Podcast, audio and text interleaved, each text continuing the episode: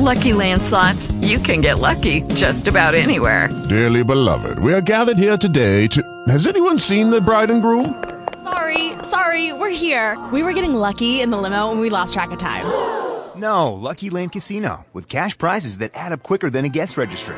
In that case, I pronounce you lucky. Play for free at LuckyLandSlots.com. Daily bonuses are waiting. No purchase necessary. Void where prohibited by law. 18 plus. Terms and conditions apply. See website for details.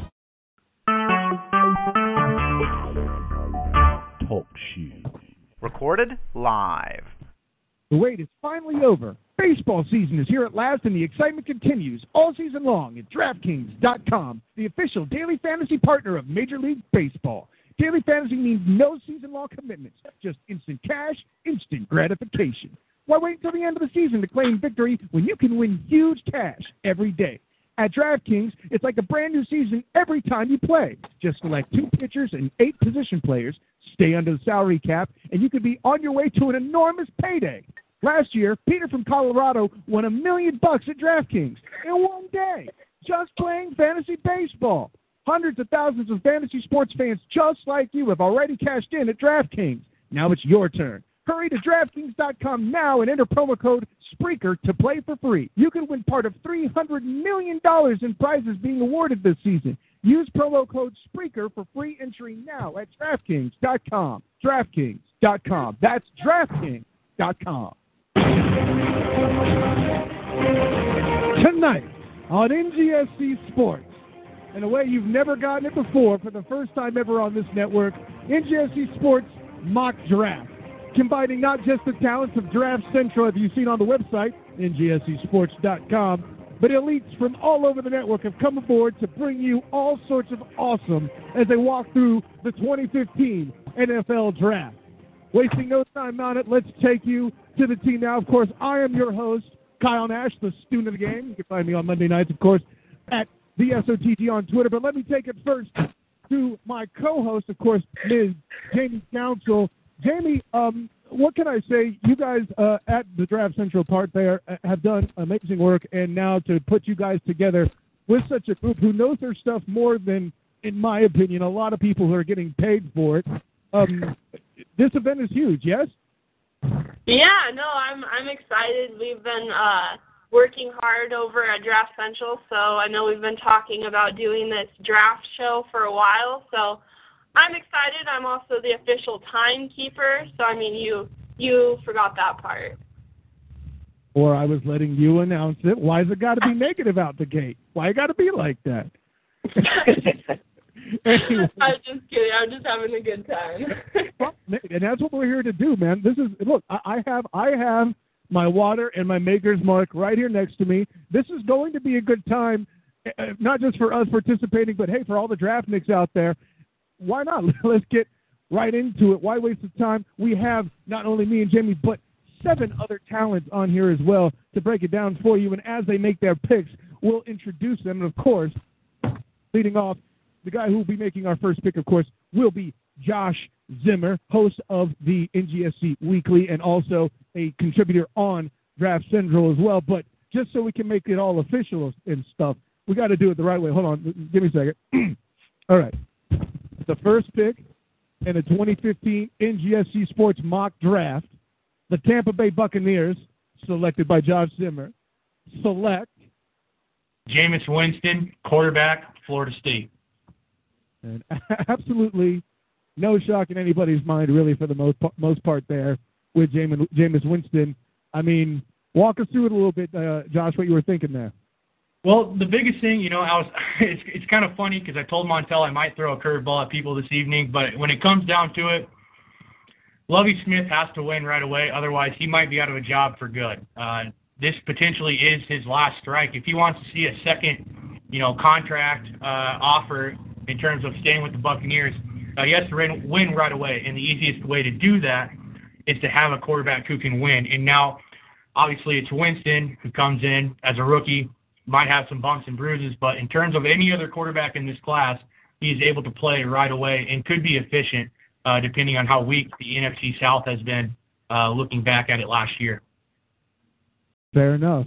And with that, see, you may, may you may be wondering why directly. I just ask you for the opinion because, well, the person who would be representing the AFC South, Ms. Jamie Council, our co-host tonight, she, well, I'll, uh, uh, right, I got to get it right. I got to do my official form. The second pick of the 2015 NGSC Sports mock draft is to the Tennessee Titans, and they trade the second overall pick to the Cleveland Browns for the seventh. Make sure I read it right so I don't get it wrong. yeah, you better get it right.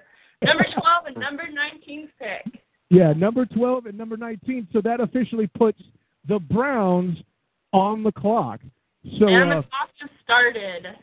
Yes. So Jamie, uh, I, I I can see obviously as the as an NFL guy here myself, the Titans have plenty of holes that they need to fill. I can certainly see wanting to ship that pick uh, to get more pieces because where do you start if you're the Tennessee Titans?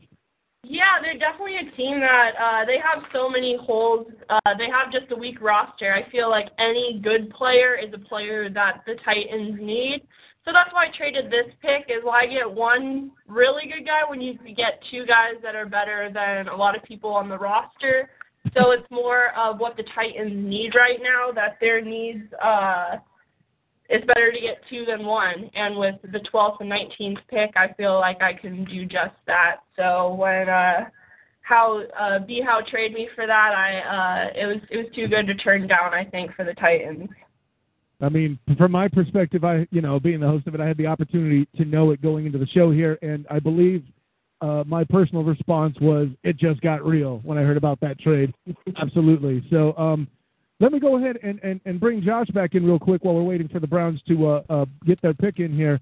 The um, if you were the Titans, are there any spots that you would focus on first to uh, how you say beef up uh, uh, with the draft um, with the picks that they had there at 12 and 19? Well, yeah, you know now at 12, you're kind of playing. You're allowed to really think about a cornerback. Uh, you know, when I was kind of doing our previous evaluations at, you know, weeks back, uh, it, it's way too high to pick a cornerback at number two. Now they move back to number 12.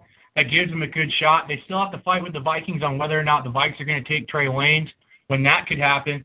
But if he's on the board, uh, I would definitely take Trae Waynes at 12. Uh, you could also look at a pass rusher. This is a deep pass rushing class. Uh, you guys got you got guys like Randy Gregory, Shane Ray could be in that area, and of course when you go back at 19, then you're allowed to kind of start looking within that interior defensive line, maybe look at an offensive tackle to help kind of shore that up. But within that number 12 pick, when you when you get on the board at 12 for the Tennessee Titans, you have to look defense first. Yeah, I can certainly see that. They've lost many defense defensive stars. I mean, more people know Chris Hope, for example, going back that far now as a Steeler than they ever did a Titan. Michael Griffin, of course, about the only really recognizable name by comparison. I know they have some defensive tackle talent on the defensive side of the ball there, but um, you know, as far as that goes, it, it, it, yeah, defense for the Titans makes sense first. Um, I don't know if that's a tip that uh, the team will take, but who knows? It's it's in this council's hands now when it comes to picks 12 and 19. Where are we at on the clock there, Jamie? Uh, where I was letting Josh finish, but you know he's long-winded, so it's about that time. so, with that, we'll jump over to it. The with the second pick in the 2015 NGSC mock draft, Brandon Howard of Sports Talk Florida. You can find him on Twitter at Dash Diallo, by the way. Um, makes which pick? What do you got? Marcus Mariota, quarterback out of Oregon. You know, I feel like I should have seen this coming. uh, of course, Chip Kelly's in a corner somewhere crying that he didn't get another Oregon player on his roster. But nonetheless, Marcus Mariota is off the board, and the two top quarterback pro- uh, prospects therein are gone. Um, with that, the Jacksonville Jaguars are on the clock. But B, how? I guess I guess Johnny Football didn't do it for you, huh? Not at all. I mean, and then what it comes down to is that you know the the Browns organization has been saying all along that you know they're going to attack off season as if their starting quarterback is not on the roster right now. And that, you know, should have given all kinds of indications that, you know what, everybody's in play. And, and with Kevin O'Connell working with Marcus Mariota as long as he has, he's enamored with him and he has, you know, great familiarity with him. I could definitely see this happening. Yeah, I, I I can't help but think, you know, from my point of view uh, as an NFL guy, that Mariota is not only a better fit with his college film, the personality issues certainly uh, aren't there. Though I think Manziel got a little bit, how you say, too much flack sometimes. Sure. Sometimes. Sure. Um, the, Mariota has a lot more talent going, in and I can see why you would go there. Uh, Ms. Council, you're picking for the Jags as you have the uh, AFC South. Um, I guess you didn't want to pick twice in a row, so you made that trade. But uh, I, I, I feel weird asking you how much more time you have on the clock, or if your pick is in. Um, my my I have about 50 seconds, but my pick is in. Hit me with it. All right. So with the third pick in the 2015 NGSC Sports mock draft, the Jacksonville Jaguars select Vic Beasley, edge, Clemson. So that that's okay. There you go with that. Uh, I actually need to learn to type. I'm typing Beasley instead of Clemson. But walk us through that. I mean, the Jags have a young offensive core. Could have easily gone a receiver, maybe an Amari Cooper here, but you opted for the edge rush. Why so? Um, well, I think that uh, Jackson definitely, Jacksonville definitely needs to uh, get defense first. Um, a corner just can't be taken this high. That uh, they need to add to their offensive line, but it's still a little high for the number three. The edge class for this is so deep, but I feel like the top guys are definitely worth the top picks. So, um, I mean, Beasley, he has the fastest first step in this year's class. Um, that you know is kind of between Fowler, that he's you know has been pretty high, but I feel like Beasley is a guy that it's like, oh, is he too small? Like everybody's just been hating on him, and I feel like that's kind of been fueling the fire. He's just been killing it, and his size isn't really. When he weighed in, he was he was fine. So adding him to uh, Gus Bradley's toolbox, if you will, um, could put that pressure in other defenses, and something that uh, the Jaguars really need. Well, hey, chasing Andrew Luck around twice a year is certainly going to be a tall task, and they need to find people for that. I can't front on that. Uh, with that, uh, the Raiders are on the clock at number four, and of course, we didn't want just anybody to go this. We have a show that focuses on the West, the NGSC West Recess, the show I used to host at one point under a different name, but nonetheless in the capable hands of one Jerome Butler at the Sports Butler on Twitter, DA. But we don't only call him Jerome Butler around here; we call him Raider Rome. That's why it's appropriate to well, give him the Raiders. It's that simple. And the AFC West on the whole is who he will be picking for tonight. Raider, what's going on tonight, man? He's on the. Hey, how you feeling there, Kyle? Good to see you guys, and I'm glad to be a part of this tonight. I'm on the. You're on the clock, so I don't want to waste your time too much. But, Only five seconds in. He's got he's got still one uh 150 left now. So thank you, Jamie. you're welcome. Uh, oh well, I I guess without any further ado, I guess we can go on and get to it then. all right, his pick is in. So with that, the with the uh, fourth pick, the Oakland Raiders select. Leonard Williams, defensive end, USC. See that that that that too. If if if you followed the uh the mock drafts for uh, Draft Central by uh, Montel Hardy and Josh Zimmer, you would have seen that Leonard Williams was certainly a popular pick on it. Um, with that, let me just swing it back over to Josh Leonard Williams. I mean, paired with Khalil Mack, you got to think that's a good force, huh? Oh, that that's a great one. Yeah, that's a great pick. You know, the, the board has really fallen the way that me and Montel have really kind of pictured it to. Uh, I know Montel is just as high on Leonard Williams as I am, so I'm actually going to toss it to Montel. Uh, Montel, what are your takes on Leonard Williams and how he's going to fit in Oakland? Appreciate it, Josh. I, you know, I forgot I was on the call for a second there. You know, you feel like, uh, you know, uh, no man's land. But anyways, you know, I appreciate it, guys. Uh, you know, as far as the way the pick went, this is it. This is the way the board's supposed to fall. You know, you want to talk about value. I think that the Raiders should be thrilled that Williams is there for them at three. Um, Jacksonville, uh, I'm sorry, there for them at four. Jacksonville should be glad that they got uh, Beasley at three. That one might have uh, shaken some things up, but I can't fault Jacksonville if they feel like Beasley's the best player on the board. Uh, I'd just be interested to see how he's used. As far as the Raiders, I I think they're they're starting to build, uh, you know, one of the better front sevens in the AFC uh, with Khalil Mack and now Leonard Williams. So I'm excited to see how that works out. And of course, you can find uh, Montel. He's one of the co-hosts on the N- NGSC Sports Weekly uh, at Montel NFL, of course, on Twitter. Um, he was just so anxious to jump in. I just he couldn't wait for his team's pick. Meh. But but um, yeah, no, I, I certainly I certainly follow what you're saying there, Montel. And hey, that's why I'm a student of the game. I learned something listening to you talk. And of course, another man who I learned something from whenever he does talk, the uh, yet another a member, and actually the the third in the triumvirate of awesome that is the NGSC Sports Weekly. The man we know as the professor because he seems to know everything you can about college sports. Mr. John Doucette is picking the for the NFC East tonight. So, uh, John, I know you got your pick ready to go, my man. So go ahead and who do you have uh, getting picked fifth by the Washington Redskins? It'll be Dante Fowler, linebacker, defensive end from uh, Florida.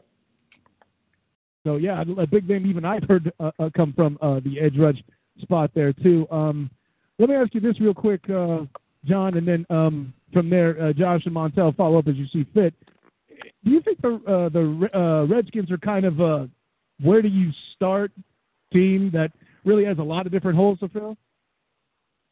As long as Dan Snyder can keep his nose out of trouble, which unfortunately he can't do, and allow his football operation people to actually do their job, it's probably always going to be a revolving door. But Fowler is a nice step, hopefully in the right direction. Yeah, I, I, I that's a fair answer. Absolutely, I couldn't better, put it better um, for that at all. That puts the New York Jets on the clock, and of course, when it comes to AFC East, it's not the first time you've heard this guy talk or write on the AFC East on this network. I refer to the senior man, the man of many trades, the man who talks many sports. You'll find him on Twitter at blackredsoxfan.com, the most colorful Twitter name you've ever heard. But Twan Staley, what is going on, my man?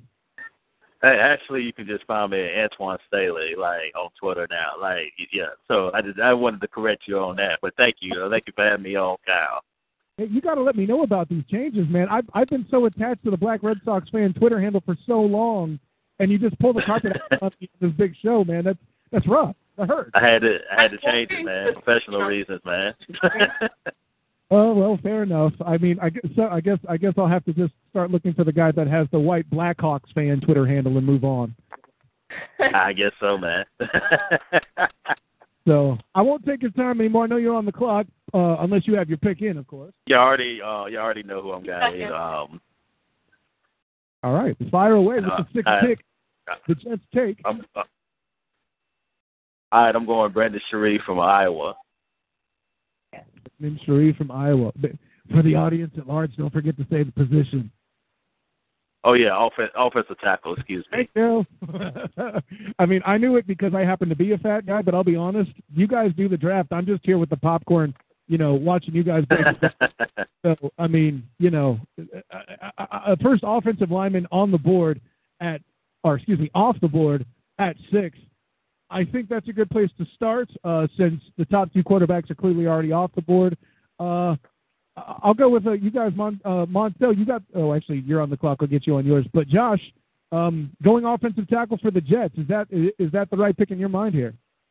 Yes, uh, it is. You know, the one thing that if you're going to prove to the entire country and to the Jets fans that Geno Smith is your guy, you have to protect him. He, he can't throw from sitting down. Uh, I love Brandon Scherff. A dude who has a mean streak. Uh, he's going to block you into the ground, and then after the play, he's going to stand over you and kind of smile with it. So he's going to bring a mean streak to that offensive line.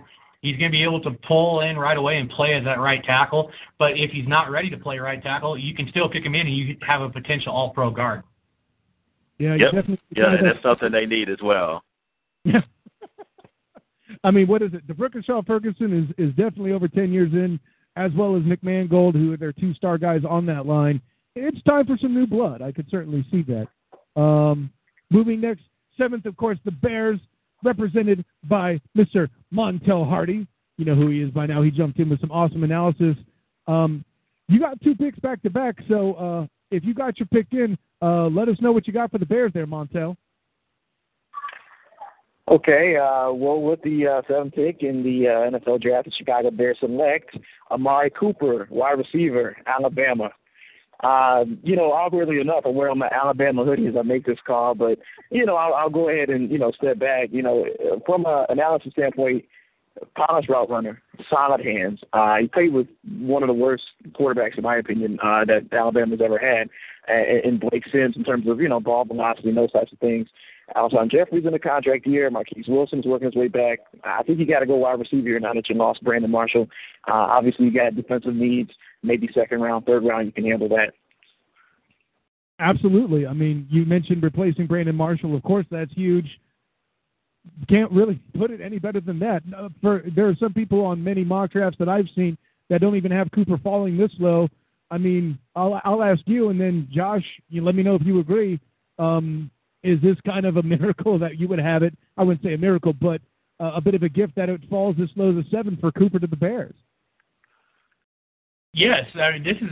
I mean it, it worked out perfectly. I know Montel's a happy camper, uh, and hopefully this plays out in, in the next two weeks. But the way you got to look at it is, they came out and said that Jay Cutler is their guy. Well, you can't really show the fans that he's their guy if you just traded Brandon Marshall. Alshon Jeffery's entering a contract year. He could potentially be gone in the free agency next year. Who are you going to throw the ball to? Nobody in terms of name. You have to get somebody to complement Alshon Jeffery. Amari Cooper, like Montel said, is the best route runner in this class, and he's probably the biggest deep threat. Uh, I like calling him the postmaster. This is really going to help, and this could potentially save Jay Cutler's career in Chicago, adding a guy like this. Fair enough. Well, Montel, you, you have two choices here. If you want to drop more analysis, go ahead, but you are currently on the clock for the Falcons, so you can make your pick as well. It's your call, my man. Well, well Josh, you, you, I'm sorry, Josh and Kyle, you guys both know I could talk about my Bears forever, so we'll, we'll, we'll move it along and throw Atlanta some sugar here. Uh, they benefit from the board as well. Um, I've been, you know, I've talked to people, and I really feel like I got the pick. So uh, you ready? I'll go ahead and drop uh, Atlanta's selection on you if you want. Yeah, with the uh, with the eighth pick in the 2015 NGSC Sports mock draft, the Atlanta Falcons select. The Atlanta Falcons select Bud Dupree, edge rusher, University of Kentucky. Uh, you know, I, I, I like that pick from a need standpoint because they haven't had an effective rush, in my opinion, since Julius Peppers mm-hmm. declined significantly, and I'll leave it at that. But um, Josh, analyze analyze your fellow draft central man's pick here. Well, this is awesome because I've been we've mocked this. Uh, me and him both mocked this. Uh, we mocked it two weeks ago when we did our mock draft 3.0. Uh, Bud Dupree is really the guy that's getting a chance. Um, he's a guy he can play with his hand in the dirt if you want him with his weight. You know, he's 6'3", 267, but he's also agile enough and has the experience to play in space and even be a stand-up edge rusher he's immediately going to help strengthen a defensive line that hasn't been able to get consistent pressure on a on a daily basis eh, and snap by snap basis. And it's really going to help strengthen the front seven. Because again, when you have a league that now has Jameis Winston, the New Orleans Saints with Drew Brees and Cam Newton, you have to develop and get pressure and create a little bit of havoc within the pocket. This is a guy who's going to be able to do that, and it's going to help change the defensive ways with Dan Quinn in Atlanta. Fair enough. Fair enough. Um, well, I, I, I know you're not as attached to the Falcons as you are the Bears, Montel. So I'm going to go ahead and get the next pick in. Uh, Ms. Jamie, go ahead and put the Rams on the clock. They're up next. But for uh, the New York Giants, the ninth pick selection, John Doucette, who do you have at this spot? I think they'll go defense this time, probably in the secondary. I say Trae Waynes becomes their ninth pick. Trae Waynes from Michigan State. Fair enough. And, and, and Sparty getting involved here overall. Um, Montel, so cornerback at nine for the Giants. It's definitely a team need. Uh, from there, what do you got? Uh, well, I mean, it's a team that's that, that needs uh, that, that needs a lot on defense, especially if you're going to run the type of defense Tom Coughlin likes to run. Uh, I thought I know they got a lot of money invested up front, so I, I, I get it. I, I get it. Um, especially if Pierre Palmer's healthy, maybe they're okay along the defensive line. Uh, obviously, when I did my mock, I went on and gave him the best pass rusher available. I gave him a defensive tackle, but uh, on the Johns pick, uh, Trae Waynes is someone they can need right now. Uh, you know, they spent a lot of picks uh, on the Mukamara, uh, you know, just uh, pick after pick on guys who just didn't quite pan out. I think Waynes is going to be one of those guys who do pan out. And if you look at the NFC East, the receivers, it's like a track meet. You know, Pierre Garcon, DeSean Jackson, uh, you know, uh, everyone that got to play against Philly, you know what Chip Kelly's got planned on. Uh, it, it's going to be rough uh, if you can't uh, start at least three great corners because uh, this may be one of the most talented uh, wide receiving uh, divisions in football. Fair enough. And next on the list, the St. Louis Rams are up on the on the on the board here uh, taking it. The reason why I have to, to, to slow myself is I have to remember that the other half of the NGSC West recess is aboard here, picking for the NFC West because we got Raider Rome for the AFC West. But make make no mistake, still an analyst that brings you the information and does his research and works as hard doing it as well. The defenses of the division he's covering. I refer, of course, to Josh Matson with well, now that Twan Staley has changed his Twitter handle, currently the most entertaining Twitter handle on the uh, on the panel at Joshing me. Josh Matson, I don't know how you got that, but hey, it works, man. I, I like it, and I went with it, and I have a pick for you guys as well. So with the 10th pick of the 2015 NGSC Sports mock draft, the St. Louis Rams select Ereck Flowers, offensive tackle from Miami. Hey, Josh, take it from here, man. Uh, they need to. They Oh, the other Josh. Got it. hey, if you want to defend your pick, go ahead, Mr. Matthews. Yeah. Yes, please. Well, they have to replace Joe Barksdale, so they need to get somebody in there, and uh, the Rams are looking for somebody to make holes for the run game. So I think Ereck Flowers at six six three twenty nine is a great pick. So um, I was thinking wide receiver, but offensive tackle was definitely the way to go for the Rams. But take it away. Mr. Zimmer. yeah, this is a little bit of an interesting pick. Uh, yeah, they need to replace, uh, you know, uh, Barksdale, but at the same time, when you got a guy like Kevin White on the board and that receiving corps hurting the way they have, with really, you know, Tavon Austin hasn't really shown, uh, you know, the essentials of being a first-round pick wide receiver back from a couple of years ago, and Kenny Britt really being your most consistent guy. Uh, I was surprised that the Rams didn't really go to find a weapon here, but getting an offensive lineman like this, uh, he has to really develop his feet as a pass uh, as a pass blocker. Uh, he sometimes tends to lean, but in terms of a run blocker, he's a road grader. He's going to be perfect on the right side of the offensive line. Uh, this is going to be a good pick for Jeff Fisher to work with. Well, I mean, I'm biased because I'm an O lineman, but considering the fact that they weren't able to keep Sam Bradford upright on a regular basis and lost some offensive line earlier in the offseason, not exactly a horrible idea either. I'm just saying. But you know, that's that's that's like I said, I got the I, it's what I do. I, I, I'm sorry about that. You know, but um, Josh, you're on the clock uh, right now with the yes, Vikings. thirty seconds. Oh, look out! Yeah, and with that, we're you know we're ready to go. Uh, Vikings are ready to select. So with the 11th pick in the 2015 NGSC Sports mock draft, the Vikings select Kevin White, wide receiver, West Virginia. Montel, break it down.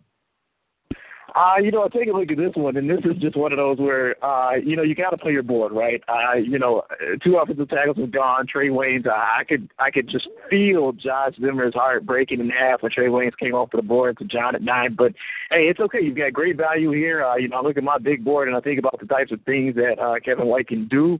Uh, I had him as uh, my my seventh overall player. They're picking here at 11, so a great value pick by Josh. Uh, I think with him and and uh, with the emerging receiving corps they have there, I think they're going to be fine. Uh, Teddy Bridgewater should have a plethora of weapons, and, and maybe with value they'll get a shot at getting a guy, a really good uh, guy to to protect Bridgewater in round two, uh, especially if AP comes back. I like what this does to their offense. Well, especially after the shellacking he took on Twitter for picking White ahead of Cooper in his mock draft. It's no shock he made the pick. I just had to bring that up, Josh. I'm sorry. sorry. well, you know, and the biggest thing with that too, Kyle, is you know, like Montel said, you have to play the board. Now, realistically, with the Vikings is the receiver, that big of, uh, of an issue right now? No, with adding Mike Wallace through the trade. However, uh, with some of the guys that we are targeting, it would be a little bit of a reach if we were to take a Shaq Thompson at 11, although he would be a great fit in that defense. Kevin White is it, would be the same example if, if Mari Cooper was able to fall.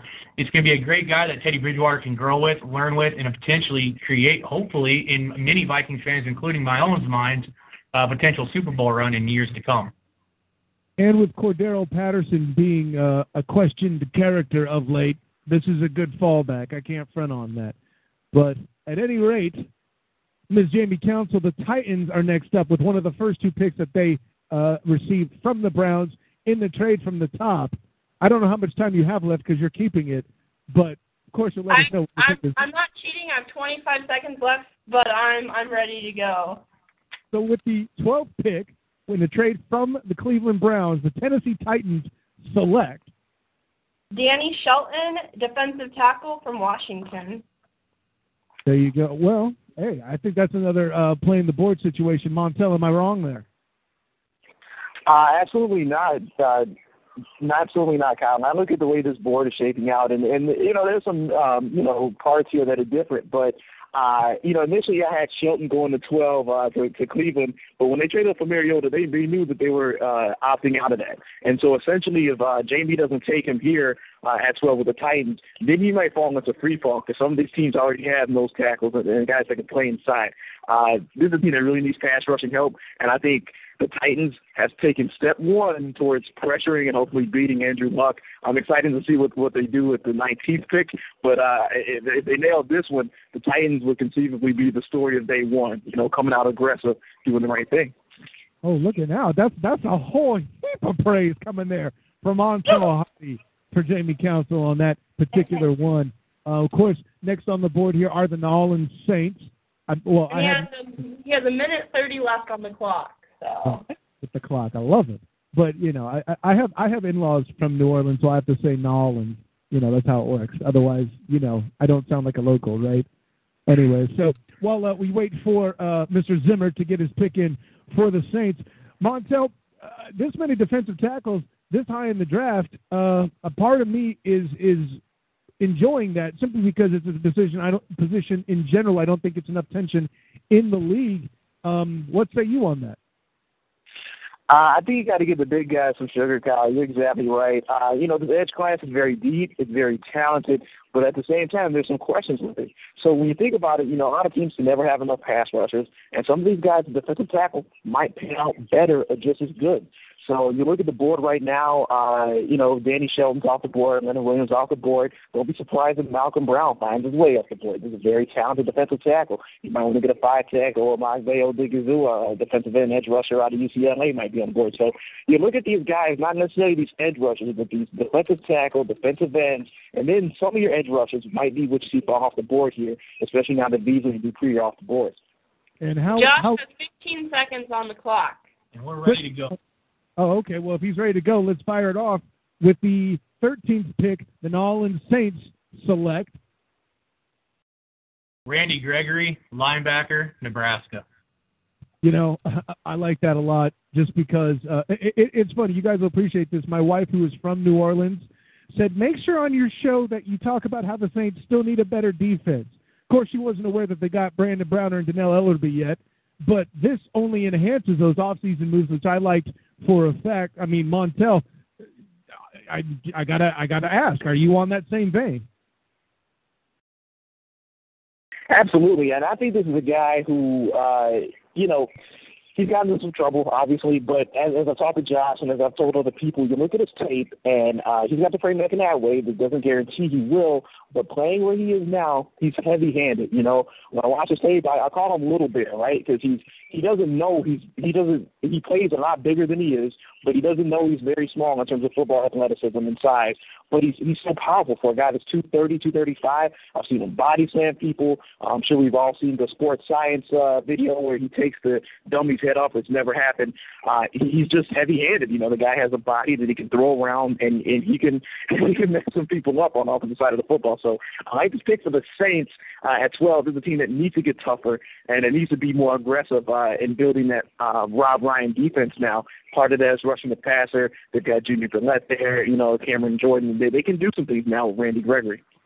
Yeah, I, that's. I mean, toughening them, uh, toughening the Saints up is certainly what was necessary. Of course, next up at 14 we have Antoine Staley doing his thing. All right, I'm ready too. And he's ready to throw it down. So with the 14th pick in the NGSC Sports mock draft for 2015, Antoine Staley selects. DeVante Parker, wide receiver from Louisville. And that's another big name even I knew going into this draft when it comes to it. Josh Zimmer, what do you think, man? I mean, they, they, they I feel like they need O linemen, but I don't know that that's the right pick at this point. So a wide receiver, you got to dig what the Dolphins are doing there. Oh yeah, I dig it, and I dig uh, I dig Twan's pick because it's making us look smart. Because I actually mocked that in my uh, in my uh, latest mock. Uh, Information. The biggest, thing, the biggest thing is that Tannehill needs weapons. Uh, you get rid of, you know, you add Kenny Stills to the trade, but you also got rid of Mike, you know, Mike Wallace, and also Brian Hartline's gone. You, you don't have very much to, to work with. Uh, you also have Charles Clay, who's left. There's really, in terms of receiving threats, there's not a whole lot of them uh, right now in Miami. You get DeVante Parker, a guy who's big, tall, lanky, he has the speed. I believe he, you know ran four fours at the combine. Uh, this is gonna be a guy who's gonna be able to be the vertical threat with the size that Tannehill needs to help develop and really take the next step for the Dolphins. Yeah, I'll say this real quick. Uh, yeah, they need a, they need somebody with size. Like Jarvis Landry's a good slot receiver. Uh, you got Kenny Stills that can stretch this, uh, the defense and also get out in space. But yeah, you need somebody that's big, like six foot three, and that's what Parker does. And that's the reason I decided to take him. Absolutely, man. I, I like. Uh, hey, I dug it from the top myself, and you know, I'm not even a draft guy here, so I'm sounding smarter with every minute that Josh and Montel break this down. I'm just saying. I'm just saying. But anyways, Mr. Matson, you are on the clock at current for the San Francisco 49ers, so you best get this one right. Because while I'm not wearing my Niners cap tonight, I still want to see this team well represented in the draft. Because after all they lost, they need something to fill some gaps. But, All right, pick is in. I have a pick. All right, so 15th pick, the 49ers select. Marcus Peters, cornerback, Washington. Interesting, interesting. Uh, well, Mr. Hart, uh, well, actually, walk us through your thought process first, Mr. Matson. Oh, they need to replace. They need to replace uh, Chris Culliver. I think that's the big need. I think they're willing to take a an effort or a, a pick on a guy who you know had a little bit of issues in college, but I think he's physical enough for the NFC, so NFC West. So that's why they need corner help, and it was just the right pick. Yeah, I mean, with with a group that's so defensively strong, I mean, it's it's, it's a constant defensive arms race in the NFC West. Could certainly see why you went that direction. Uh, Montel, uh, go ahead and weigh in real quick, man. Yeah, you know, I really, I really like this pick and the direction you go in. I talked about it a lot. You think about how old that defensive front is getting. Uh, you know, Justin Smith. You know, is he going to retire? Is he not? You know, the linebacking corps is getting thin. Some of those needs can be addressed in the second and third round, but you really got to help out that back four. It's quietly uh, very thin right now, and I think you get Marcus Peters. I have as, as my number two corner on the board. Go ahead and get him in there now. Physical, tough, and he can help you out, especially uh, you know some emerging offenses. I don't know what San Diego's going to do, but Kansas City's probably going to make a move, and we all know uh, Peyton Manning could ball as well. So uh, I like this move to help them kind of save face uh, in a year when they're looking, you know, pretty down. But this draft can help give them that shot in the arm I think they need. Fair enough, my man. I dig it. The Texans at current are on the clock. Our timekeeper, Jamie Council, is currently rocking that. Um, so while she uh, ponders her pick, uh, Raider Rome, let me ask you real quick, man. I mean, you and Josh are doing this thing representing the West. Uh, so far, so good. I got to say, the, the analysts had a lot of good stuff to say for the Western pick so far. Uh, well, I, I enjoy how it's going so far. I mean, I was a little shocked though that that he went offensive lineman at ten. I thought that the Rams would probably go wide receiver, but hey, Josh is doing a pretty good job so far. And I think Leonard Williams, he's going to come in and get right next to Khalil Mack and Jerry Ellis and do some great things for Oakland. And we continue to build ourselves a young, dominant defense. Hey, well, I maintain that it starts with the fat men keeping quarterbacks upright. Then you can get that icing on the cake that is the wide receiver. Don't let them intimidate you, Mr. Matson. I think you did that right. That's just me. The draft guys are probably going, stop talking, Kyle. You don't know what you're talking about when it comes to draft. But that's how I feel. uh, Jamie, how much I time? am all, I'm I'm all set. I'm I'm not going to cheat on the time, but even if I wanted to, I don't have to. I I got my pick. See, always so negative. I'm not trying to accuse you. I'm just checking in to make sure I'm not keeping you waiting. hey, I I just cover all my bases, you know. Fair enough. Fair enough. So while we personally well, well, for me personally, the last round we did my favorite team. This round we do the team that has my favorite player, the Houston Texans. Pretty certain you're not going to draft in the defensive line for this one. I'm going to go out on that limb. But with the 16th pick in the NGSC Sports 2015 mock draft, the Houston Texans select Jaelen Strong, wide receiver, Arizona State. Josh, am I wrong to not be shocked that the Texans went wide receiver at this point? No, Montel can attest for this. I love Jaelen Strong. Uh, this is a great pick. The reason why I really like it for Houston is because Andre Johnson leaves. He was really your biggest receiving threat in terms of his size. You bring a guy in like Jaelen Strong, yeah, you know, there are some questions about his separation skills or maybe the fact that he's not the greatest route runner. But the fact of the matter is, when you watch his tape, he kind of does compare to a little bit of Calvin Johnson with a little bit in his game in terms of how he can climb the ladder, how he can run routes, and the fact that he has 4-4 speed makes it even better with his size. He's 6'4", 214. This could be a great pick for whoever decides to be the quarterback for the Houston Texans next year.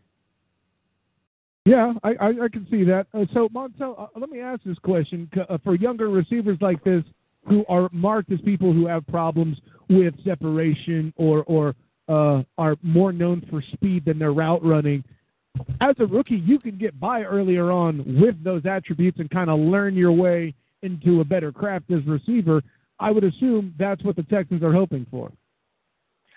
Absolutely. I mean, I get it. Uh, when I did my mock and, and when I look at some other mocks, it seems like the Texans are the hardest team to uh, to draft for.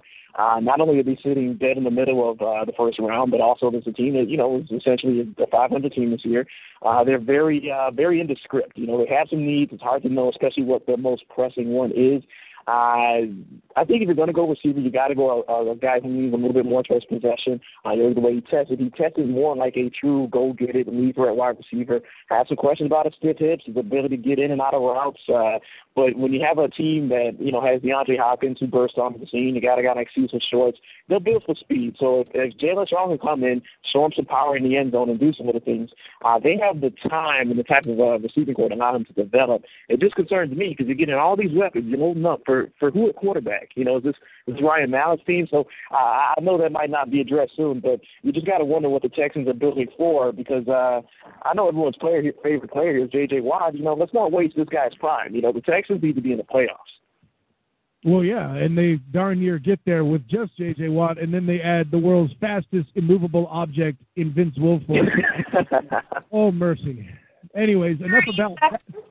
Yeah, sorry, just just just kind of throwing that in there because I feel like that's my job. But sorry to cut you off. Go ahead. Never. No, no, you're doing it like a champ. I, I appreciate that absolutely. Ray to Rome, your Chargers are indeed on the clock on the moment, so uh, we'll be waiting on you to declare when you have a pick. All uh, right, I'm I'm ready to go and let you have it. All right, let's get it. Pick 17. The San Diego Chargers select. Todd Gurley, running back Georgia. Wow, going running back here. Uh, I got to ask Ray Rome just in general, and I'll let I'll let Josh uh, and Montel weigh in in a second. Uh, I guess Branden Oliver doesn't do it for you uh, back there in the backfield when it comes to the Chargers. Uh, Branden Oliver, I mean, he's a decent back. He went over 100 yards last season against Oakland, but when healthy, Todd Gurley is the most dynamic player in this draft class, and if you can if you can get him healthy and his knees ready to start opening day, he'll be the guy. And San Diego, they'll feel pretty good with this pick. You got rid of Ryan Mathews, so you need yourself a game breaker out there, and you got the offensive line to open holes for him. So I think Gurley will fit right in and take a lot of pressure off of Philip Rivers right from the beginning. Do you feel I... like they should be sorry to cut right in, but do you feel like they should be um at all concerned about his health? Oh, they should, but I hear he's having himself an examination, and if all goes well, he should be the first running back taken off of the board. So, I mean, with a guy like Gurley at 17, it's kind of a low risk, high reward type deal. And if it doesn't work out, you still have Branden Oliver and Donald Brown as your running backs. Yeah, yeah, that's one thing that I'm really excited to see how his workouts have been going because I watched some of his tape before he was injured, and it's it's pretty impressive. But um, but I I haven't really seen how any of his workouts thus far have been going or what he's been able to do so far. So I just wanted to get your take on that.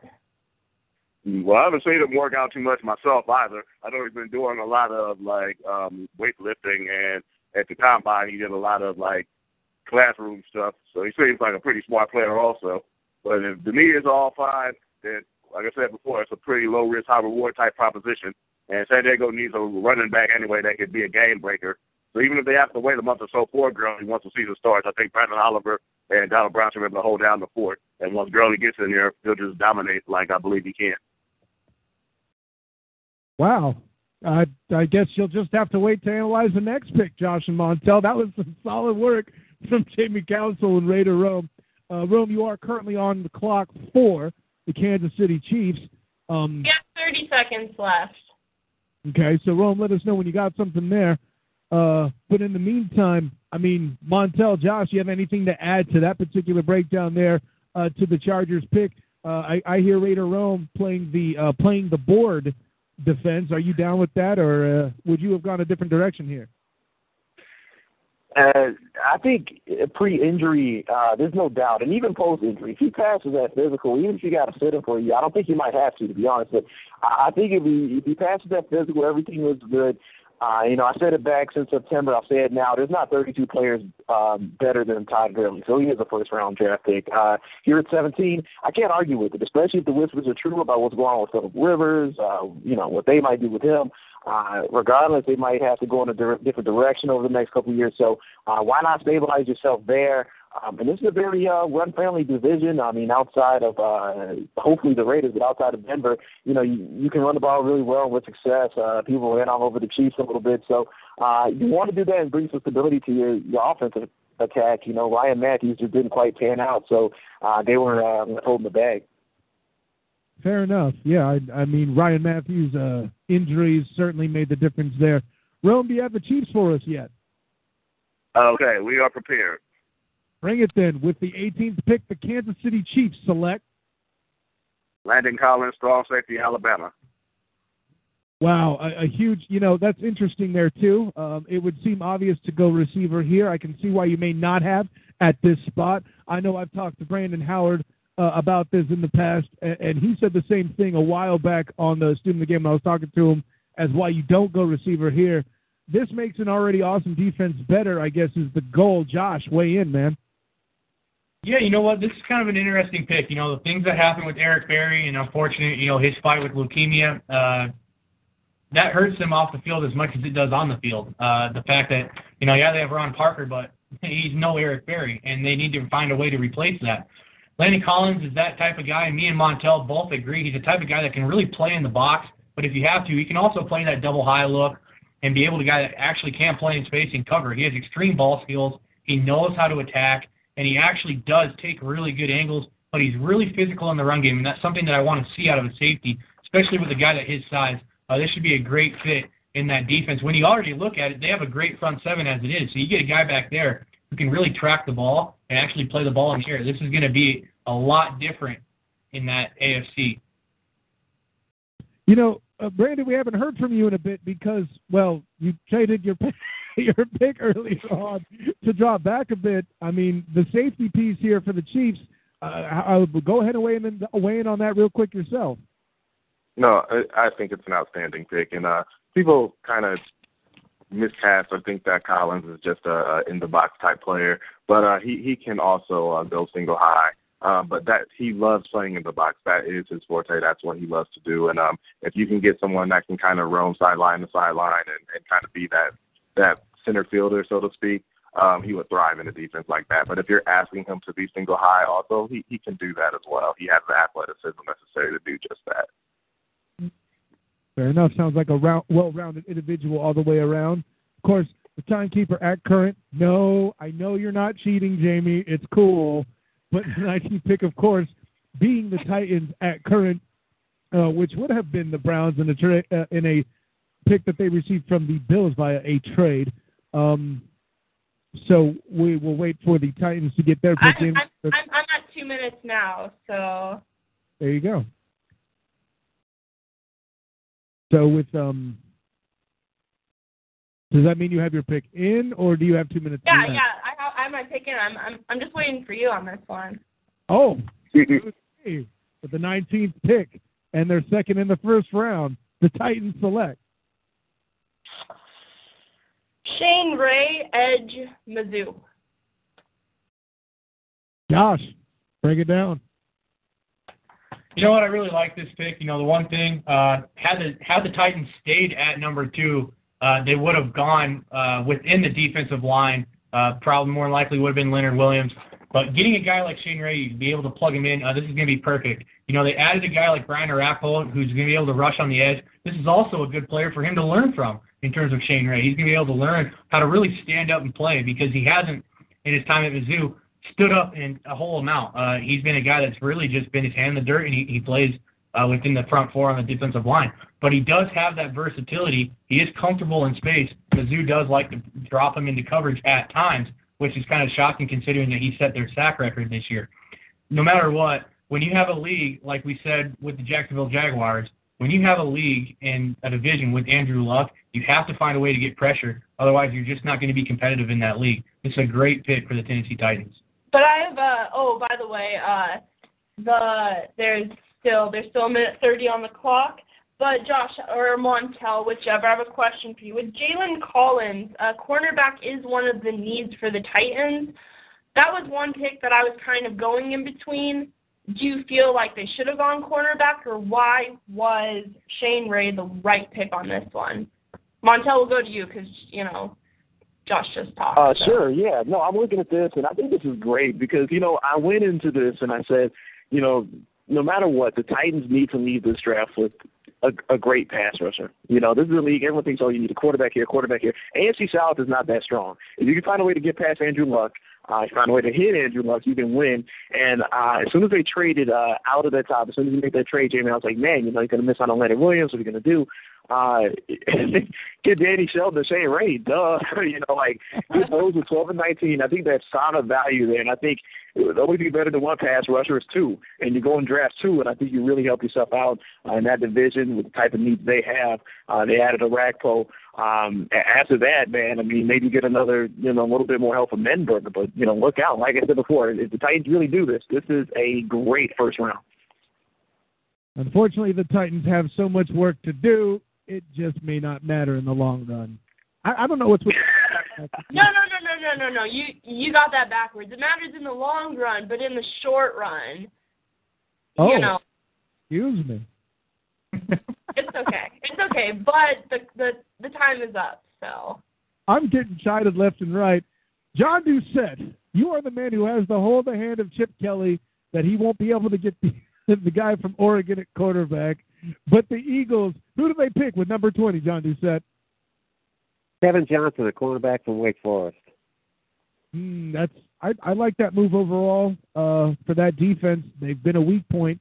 Uh, Josh, break it down, man.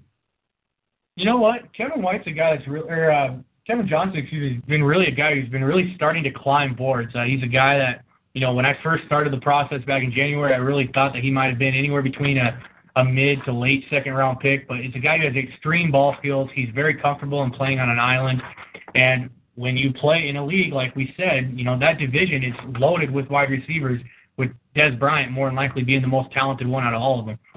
Uh, you have to find a way to really kind of shut him down or at least slow him down. Kevin Johnson might be that type of opportunist uh, for Chip Kelly and the Eagles. Fair enough. Brandon Howard, you're on the clock at current with the Cincinnati Bengals. Uh, let us know when you have your pick in on that. But um, sure. Let me run over to. Um, actually, I haven't heard from Twan Staley in a while. Let me go ahead and ask you this: When it comes to the Bengals, I mean, I, I, I, you're a guy who can speak on any team, so I'll go ahead and go this direction. Um, the biggest need there is tougher for me to pick out because they're one of those teams that is pretty good at a lot of positions, but just not really great at any other than in the case of AJ Green. Uh, what would you say is the biggest need for the Bengals right now, there, Twan?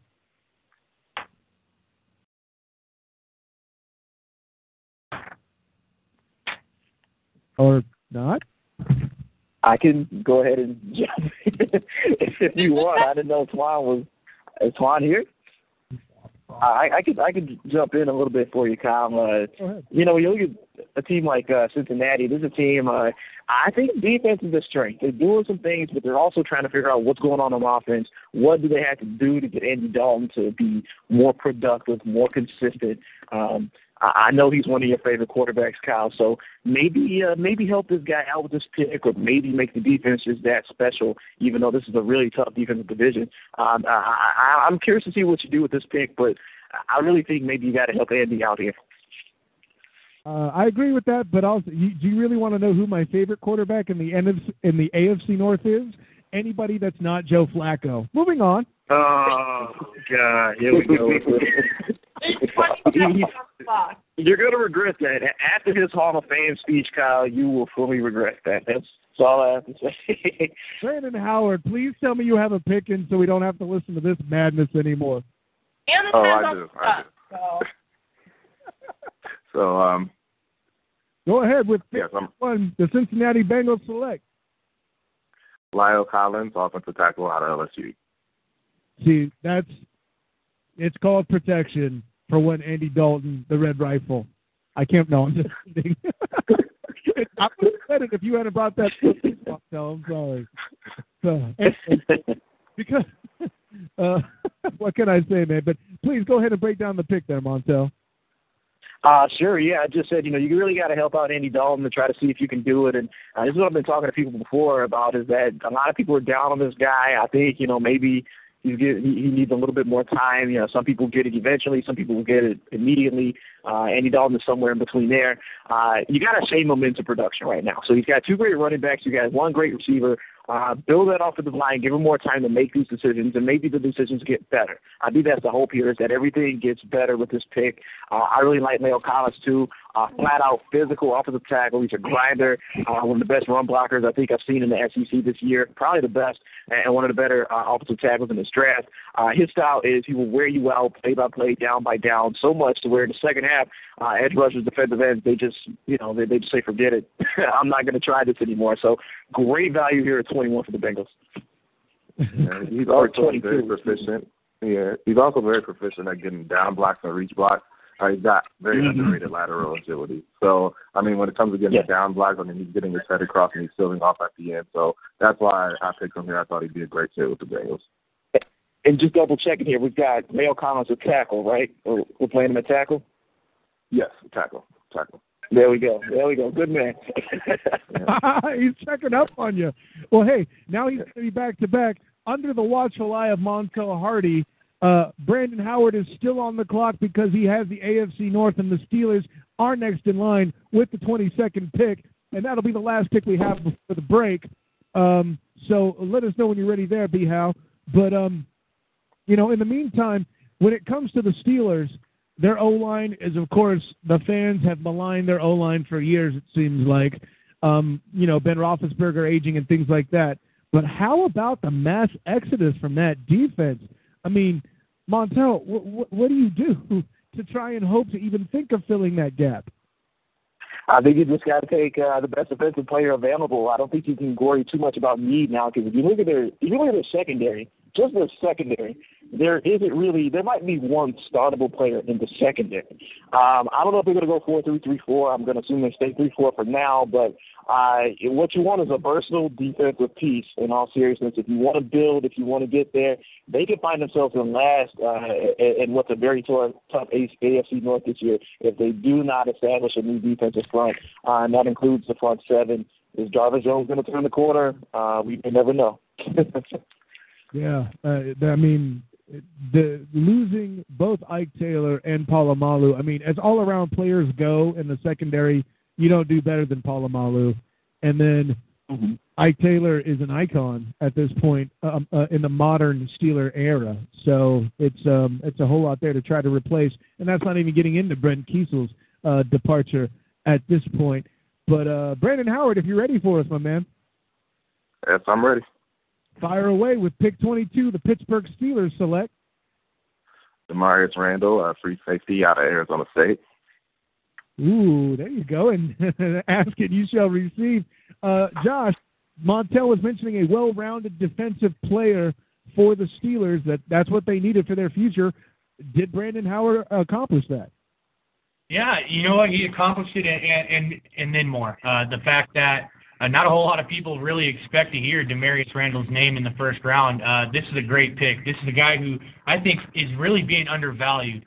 Uh, he can play in space. He's a great safety. He, he has the same exact ball skills, a little bit smaller than Landon Collins, but he can move extremely well, has very fluid hips. You can tell that he has a high football IQ. He can understand route concepts and coverages. He understands to put himself in the right position. This is going to be a good replacement with Troy Polamalu's retirement. And then, Josh, I have a question for you off of that, though. Um, Damarious Randall, if I'm not mistaken, is 79 on your um, big board, so your depth chart kind of looking at that. He's down there. So while you say he is a very good player, what do you feel is his uh, downfalls, if you will? Because um, because obviously you see one if you're going to put him 79. Well, it, it's not necessarily with him in terms of being a safety. He's probably my third best safety in this class. Uh, but in terms of other players and where they should be picked, uh, there obviously are a lot more players that should go in front of him. But the fact of the matter is, the Steelers more than likely have to draft on need when they're at 22, but they're also going to have to really take the best player available in terms of how to fill that need. They're not just going to take a player and plug it in. I think Damarious Randall should be a good player. Uh, and those, you know, these lists are a little outdated with mine and Montel's. Uh, he is a guy that is going to continue to rise up on our boards, as he's going to be continue to rise up on the boards of many people within the draft community. Uh, and that, you know, it's a great pick. He's best player available. It's going to be a guy that you're going to be able to easily plug in right away. Uh, I don't see a whole lot of faults in his game. The one fault I might see is a lot of people don't really like his size. I don't really have an issue with that. Uh, it's basically going to be whether or not if he can be plugged and played right away. And I think with the way the Steelers play defense, that he's going to be able to do that. And he's going to be able to be pretty efficient. And like they say, if you're good enough, you're big enough. yeah, I mean, yeah, okay, uh, that's what you ought to do. I mean, I wouldn't be shocked if you was the second safety come off the board, but man, at, at, at that pick at 22, man, it, it's tough. I mean, I, I like his, I like some of what I saw on his tape. He's just very over aggressive. You know, can, can we discipline this guy? He's biting on the double moves. He's he's biting. He's aggressive in his back. You know, I just wonder, you know, is he one of those guys that can get exploited early on over aggressiveness? You know, you think about these Kenny Vaccaros of the world, you know, overzealous in their pursuit, balls being thrown directly over their heads. So I, I just hope that whoever gets him in, I mean, immediately, uh, from a mental capacity, he, he's got to get it. You know, um, little undersized too. So uh, I, I like him. He plays bigger than he looks. To be fair, he's, he's got good enough speed. He can do a lot of the things you want.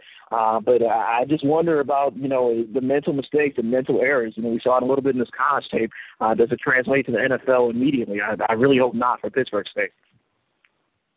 Well, you got to take the BPA and uh, and as well as the the need, you know, and, and marry those two together. And I felt like that was the best pick at the time. So uh, went with Damarious Randall.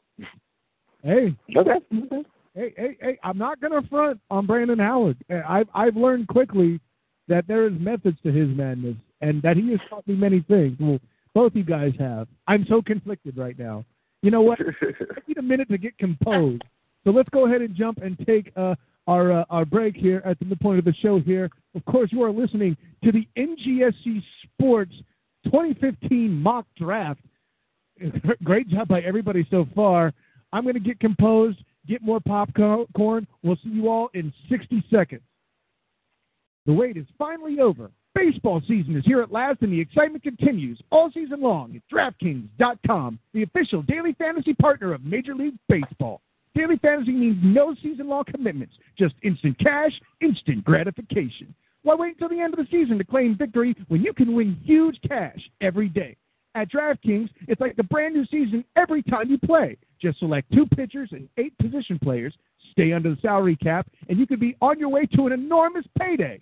Last year, Peter from Colorado won a million bucks at DraftKings in one day, just playing fantasy baseball.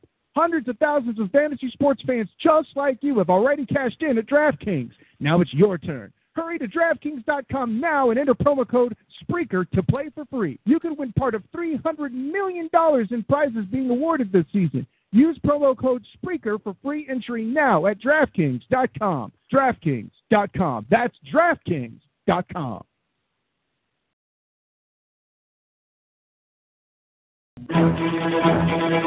And of course, you're here listening to us here on NGSC Sports. Good times all the way around because football, but not just because football, because the awesome the talent we have in the room tonight, breaking down this draft, guys. I, I, I you know, I'm talking with uh, Ralph Garcia here on the chat, and he made the excellent point of telling me that too much talent in the room is a great problem to have. And all you guys tonight have done a great job breaking down the draft. And I'm merely an accessory to this awesome. To this awesome. I'm just glad to be hosting it. Great times all the way around. But hey, let's go ahead and get back to it. We're starting to uh, breach here the bottom part of the draft. Some of the teams that performed a bit better in 2014, making their 2015 picks now. Uh, Josh Zimmer, the Lions are at 23, and though you are a Vikings fan, I hope you're making a pick that actually scares you in case it actually happens. But uh, with the 23rd pick, the Detroit Lions select Malcolm Brown, defensive tackle, Texas. That bit of beef is off the board. You know, pairing that with Haloti Ngata oh, it was. It was. So with that one, I did not get a chance to write that down as I was busy tweeting our stuff out. But with the 23rd pick, the Lions will take T.J. Clemmings, offensive tackle, Pittsburgh. Wait, oh, okay. Wait, did you just wait? Did you just pick twice, guys? Josh, who did you did you just pick twice? no, because Malcolm Brown's gone. If I uh-huh. wrote it down correctly, correct? He is. So with that, TJ. Yeah, who, who drafted Malcolm Brown? Wait, wait. I don't who, recall who him drafted being Malcolm taken. Brown? I, I don't think anybody drafted Malcolm Brown. Okay, well. Okay, okay, okay. Wait, wait, wait, wait. So, so Josh, you, you can't pick twice here. The we the time for trading is over. Uh, let's, well, let's give let's, let's Josh let's give Josh Malcolm Brown. I mean, I'm sure it, it's okay to assume he wouldn't be available here, Okay. but so he I is. have, I have a question. Do the license? I mean, do the Lions go offensive tackle with T.J. Clemmings, or do they go on the defense with Malcolm Brown? Josh, let's hear it. They go defensive tackle with Malcolm Brown out of the University of Texas. Okay, and why do they go on the defense with this one? Plain and simple, best player available. They have to fill the need. They lost Nick Fairley and Ndamukong Suh. Yeah, they added a little Ngata, but that's not enough in a 4-3 defense. Malcolm Brown is more than likely the best defensive tackle left on this board. I'm surprised he even made it to 23. Uh, I have him going anywhere within the top 15 picks. So if he's here at 23, the Lions would be dumb if they did not take him and really re-cement that defensive line that has really done a great job in causing some havoc uh, in the NFC North. By the way, our third. Oh, go ahead. Go ahead. Okay, there you go. Um, well, I, I thoroughly expect, Josh, that uh, John Doucette will be mailing you back your tissues after I talk about how much talent and awesome we have here, and then you go, and then you make two picks. I'm just kidding, dude. I'm just kidding. I had to say something. Uh, at any rate, next up, we got the Cardinals on the clock. Josh Matson uh, with the heavy task of representing the NFC West, as we mentioned in the first half. Uh, let us know when you have your pick, my man. But um, I have a pick, uh, and we're, we're super excited to make it too. Hey, the pick is in. Andy's excited. I'm not going to keep him waiting. With the 24th pick, the Arizona Cardinals select. Shaq Thompson, offensive uh, linebacker, Washington. There you go. outside, outside linebacker, Washington. My bad. Montel, break it down. Well, there you go, man. You, you know, you you weren't so raw saying offensive uh, side. You know, you was the Paul Hornung Award winner. That's the most versatile player in college football. So you played some running back. You played some inside linebacker. Uh, some people reject him as a safety. I love this pick here for the Cardinals because they need inside linebacker help. I think uh, running back is an issue they can address later. Uh, but running that 3-4, they, they want a guy who can help them cover, stay fast on defense. Uh, I think Todd Bowles might like this Cardinals defense more than just defense in a couple years. But but anyways, uh, I really like this move. Shaq Thompson's an all-around versatile piece. I love him. One of the better ball skill linebackers in this class, and I think you know, people push him in the second round. He doesn't necessarily belong there. I think he's a top 32 player, and to see him fall here is such a good fit. I, I, I couldn't, uh, I couldn't wish him any better. Hey, well, hey, you mentioned the fact that he did play some running back. I mean, have you seen the Cardinals running back corps lately? Maybe he'll get some touches as well. Maybe he'll be be the Paul NFL. I'm just throwing it out. I wouldn't be surprised. At any rate, um, actually, I'm wasting your time. You're on the clock right now, Montel. So I'll, I'll throw it to Josh. Anything you want to add to that particular selection? Well, Montel knows how much I like Shaq Thompson, and so that's a great fit. Uh, the way he's going to be able to use in that defense is, is going to be dynamic. Uh, this is a guy who has safety experience. This is a guy who has experience rushing. Uh, when Washington would always run their nickel defenses, he'd play in the middle. Other than that, he'd play well. When they're in third and long situations, which are third and seven and longer, they actually even widened him out more. So it basically turned him in to a a little bit bigger safety. Uh, for that matter, he'd play strong safety. Uh, you know, basically out of the box. Uh, it's a great pick. It's going to be dynamic. He is not. I am not going to see him take carries in Arizona. That should. I just do not see that happening. I think this is also going to be a potential place where we could see Adrian Peterson. Now with him being reinstated, Mhm. this is going to be a position where you could potentially see the Vikings back in this half of the draft because you know how teams trade in the first round every year. Dumb things happen, and I wouldn't be surprised if the Arizona Cardinals or a team that's going to be picking here later in the Dallas Cowboys are dumb enough to give up a first round pick for Adrian Peterson and that $15.4 million contract that's going to be coming with them. The Vikings fan calling acquiring Adrian Peterson dumb, something I thought would never happen. And lo and behold, with the circumstances out there, it did. I'm not saying you're wrong, Josh. It's just stuff. It, those things you would thought you would never hear kind of situation there. It's that simple. I think, yeah, I, I think it comes down to Adrian Peterson has made it public that he doesn't want to be with the Vikings. So I mean, you have to think about the player that if they're not going to work hard. I know I'm kind of going over time here, but this is on me just because I, I feel like I have to say it. But um, it's definitely going to be interesting to see. But the thing is, is that he doesn't want to be with the Vikings. He's made it public, and I think that while it won't be a huge story, seeing if Adrian shows up to the optional workouts will be, um, you know, like I said, it's not a huge story. He won't be, you know, uh, disrespecting the Vikings, but I think that that will be a statement, I guess, in his own way, not in a bad character way, but just in a way to show that he's not going to be with the Vikings. But him showing up to the optional workouts will probably be a really good way to see um, where he's leaning to go as far as the whole Adrian Peterson situation. Yeah, I like what you said there, Jamie. I mean, we'll put it this way: him showing up would be one thing; it would be kind of a mild positive indicator. But if he doesn't show, it'll certainly be a strong negative indicator. Definitely, will be making uh, front pages left, right, and sideways. So I like the way you broke that down for sure. But Montel Hardy, the Carolina Panthers, the team that maybe want to throw things because they became the second to make the playoffs with a losing record in this particular uh, divisional format. okay, I'm over it. The, Carol- the Carolina Panthers select. Uh, the Carolina select uh, Carolina Panthers select uh, Andrus Peat, offensive tackle, Stanford. Josh. Uh, I think this, yeah. Oh, go ahead, Josh. Get it, Montel. I, I, I'm in your way. That's my bad. Oh no, no, it's fine. I was just gonna say, you know, it, it, it's tough because after those top two or three guys go, you get, you get into a cluster. You say, okay, well, I either I want extremely high upside, I want very good upside uh, with a decent floor, and and you know, I struggle with this one a little bit, but I like Peat because uh, uh, his build, uh, his frame, and then of course he's got the agility for for a guy so big. He's got quick feet. He could move a little bit, uh, and he's also uh, patient. You know, some of these def- some of these uh, defenders get away with you know offensive linemen lunging out at him, and then they just blow right past him. This guy says, you know, you come to me and you have to knock me over, and only so many people can do it, uh, though it has been done. So he's got a lot of uh, uh, improving to do. But I think he's more ready to play, uh, say, than a T.J. Clemmings, and that's pretty the much the only other guy I'd consider right here for this team. that analysis is is just warming my heart with the respect for the offensive lineman craft. Thank you, Montel Hardy. Thank you.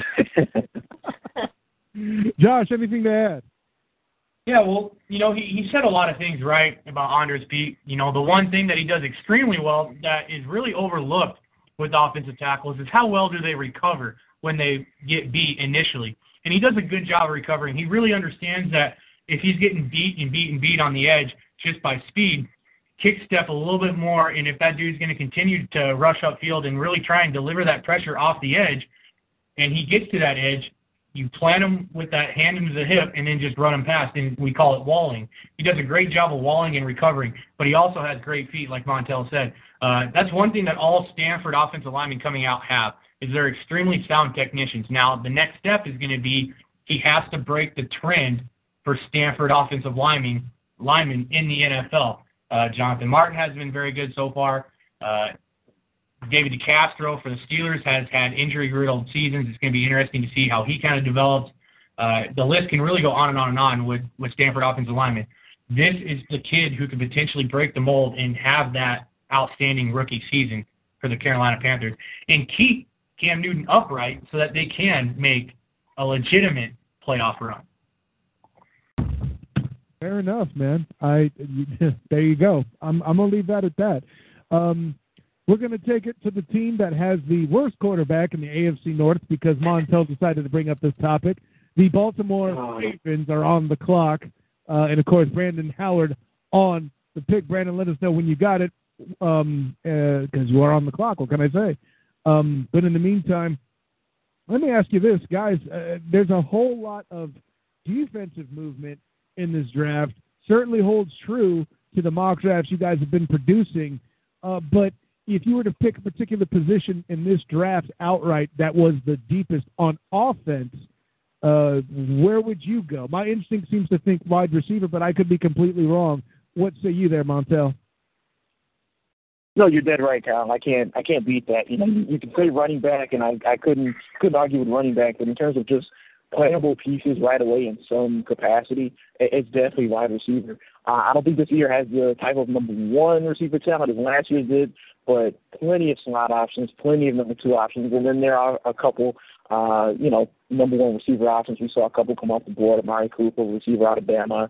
Uh, we saw Kevin White come off the board, and uh, you know, who knows what's next? But uh, definitely wide receivers, definitely the, the deepest, but still some value on offensive tackle left on the board. It'll be interesting to see how this works out. Fair enough. So with that, Brandon Howard, are you ready to go, my man? Yes, I am.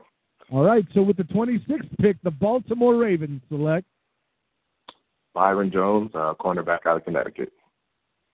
You know, there seems to be so many holes on that team coming up on defensive late. Josh Zimmer, how do you feel? I feel pretty pretty good. A little surprised, but good. Uh, B Howe is keeping us on our toes.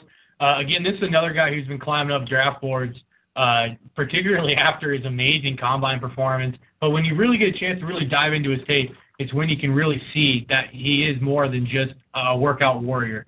Uh, he does do a good job. Uh, he's not really a guy that's going to be able to play on an island. Uh, he does play a lot better in off, but he has the athleticism that if you were to match him in man coverage, he is going to be able to out jump that corner or that receiver, or at least be able to make a play on the ball in terms of climbing the ladder. Uh, that secondary has, has basically been depleted. You know, Jimmy Smith has, has been average. Uh, Lardarius Webb has that knee injury, and you can tell that he's starting to age with him a little bit. Uh, getting a fresh new legs within that secondary is going to be great for the AFC North, and it could be great for the Baltimore Ravens. And then uh, Montel, I'm going to go with you on this as our other um, analyst here. So why would he take uh, Byron Jones over, let's say, P.J. Williams, Darby, um, Rollins or even uh, and any of the other cornerbacks, I guess. What? Why do you think, or why don't you think, if you disagree with this pick, um, can you talk to me a little bit about that?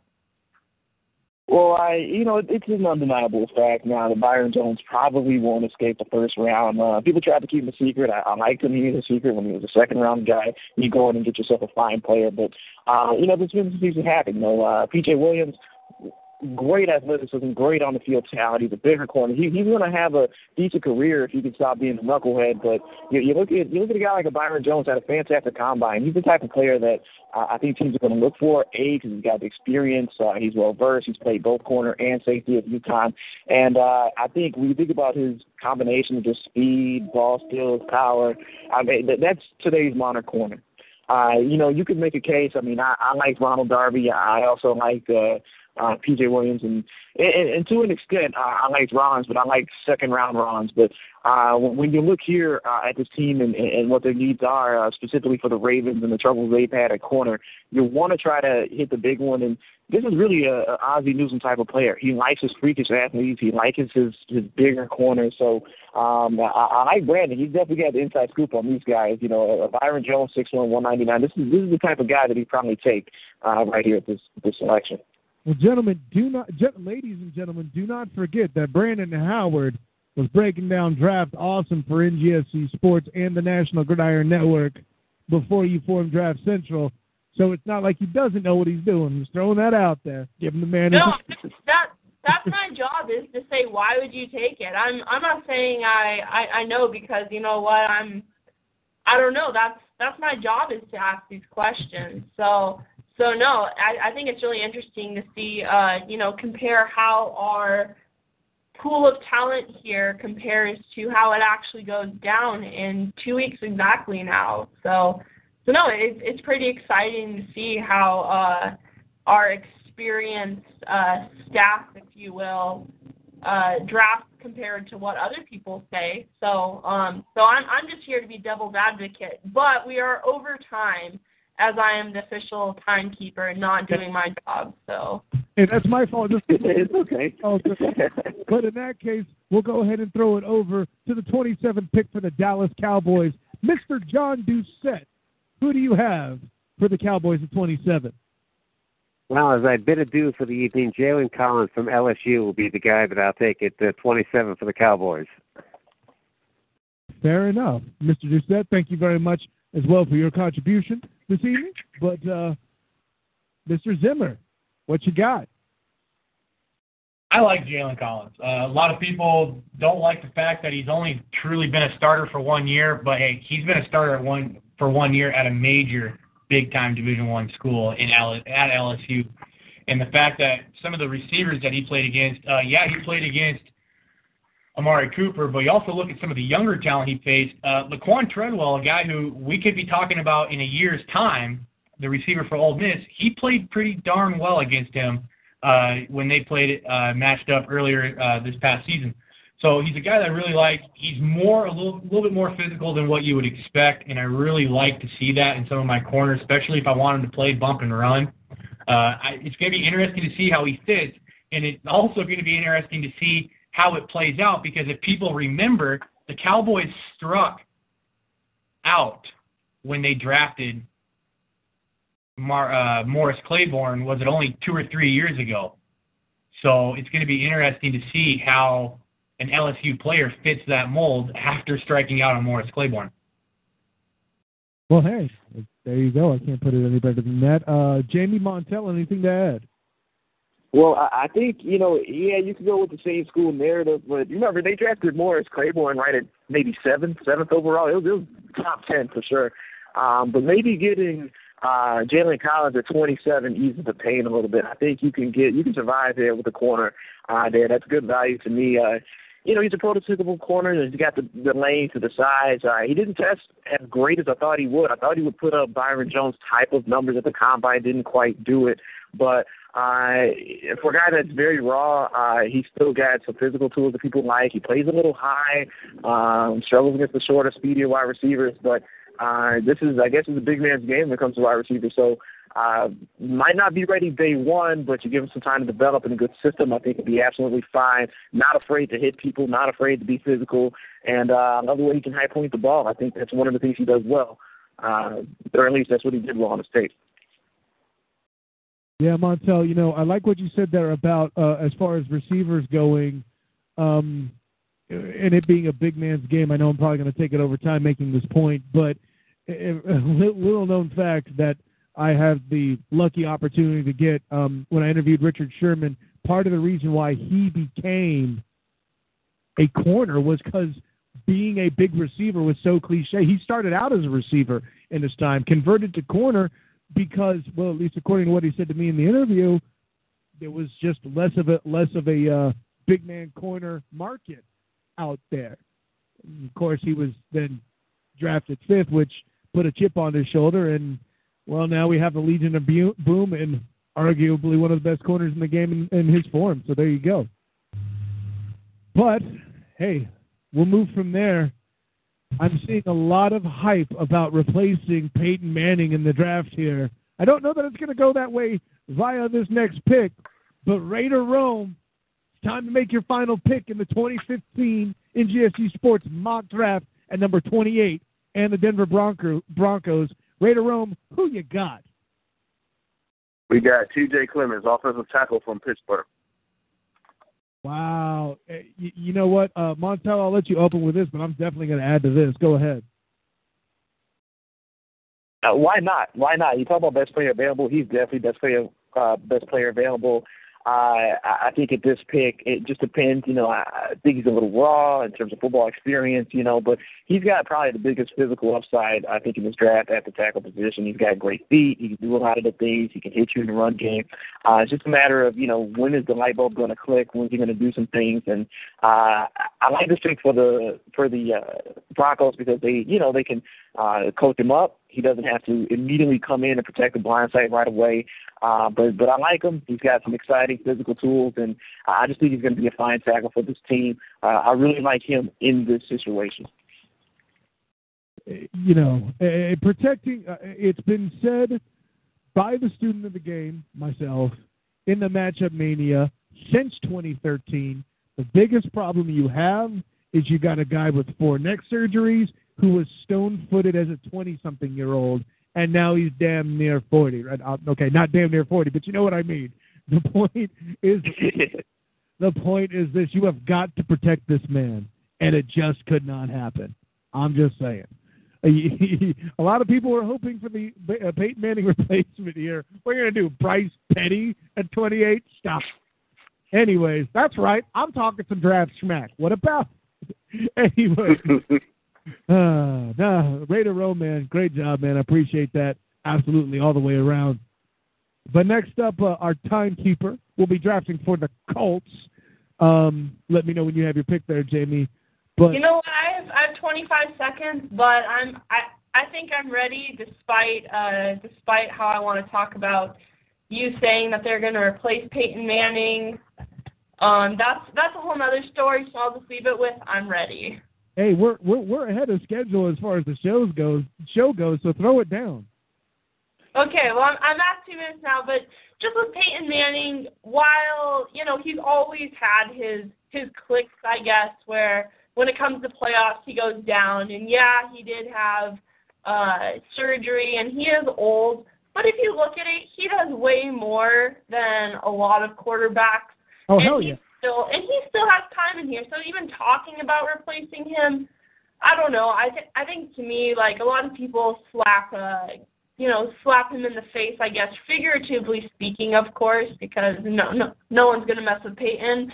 But just saying that, uh, uh see, because I'm I'm a Colts fan, but as much as I hate the Broncos, I think that Peyton Manning, um, Peyton Manning still still has it in him. I feel that that this season, just be with the, the talks of retirement and then him getting old, that this season's really going to be just watching him move, see if he still has it. But he proved that he can still play last season, whether or not you know he had his clicks. Every quarterback does have their good and bad games, um, and then you have the haters on Peyton Manning, and you have the lovers of Peyton Manning. But that's just one thing. That I think it's too quick to talk about replacing him just because even though it is in the back of your mind, uh, the Broncos still have other holes uh, to fix. But um, but anyways, I think that I'm excited, and I think Peyton Manning deserves another year to prove himself, and I'm excited to see how his body holds up because I'm I'm kind of rooting for him, um, for him, not not the Broncos. While I say he's on the Broncos, I'm I'm still rooting for for him. But this year is going to be kind of the determining year to see which way his body's going, and whether it's staying the same or whether it's uh, go- definitely going down. Well, uh, yeah, and that's a fair point, Jamie. I'll say this: um, it's not so much that I think he should be replaced immediately, but you got to start thinking about it. Unless you really think Brock Osweiler is the answer. Whoa, hey, easy, Kyle. That's my boy. Knew knew that was coming. That's my that's my boy right there. We go we go way back, and yes, Brock can be the guy because he's learned from arguably the greatest quarterback in the NFL in Peyton Manning. So we got to give him a chance. But hey, let's let's keep the Montana shots at an all-time low here.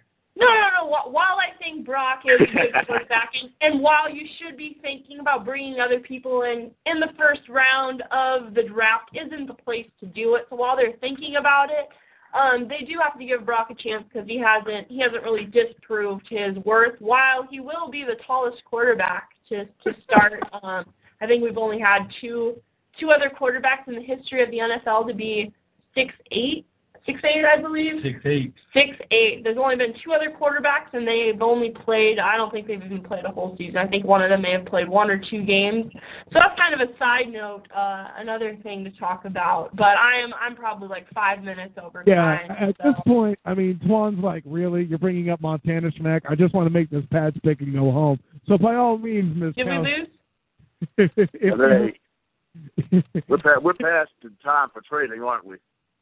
We we are. Is uh is Kyle still here? yeah, I'm here. Okay. Okay. Well, I'm I'm I'm ready. Go ahead, throw it down. Well, you have to give me the proper introduction. Excuse me. With the 20th pick in the NGSC Sports 2015 mock draft, after much pontification, the Indianapolis Colts select Melvin Gordon, running back, Wisconsin. you know, it's definitely a need pick for sure when it comes to the Colts. Montel, make it work, brother.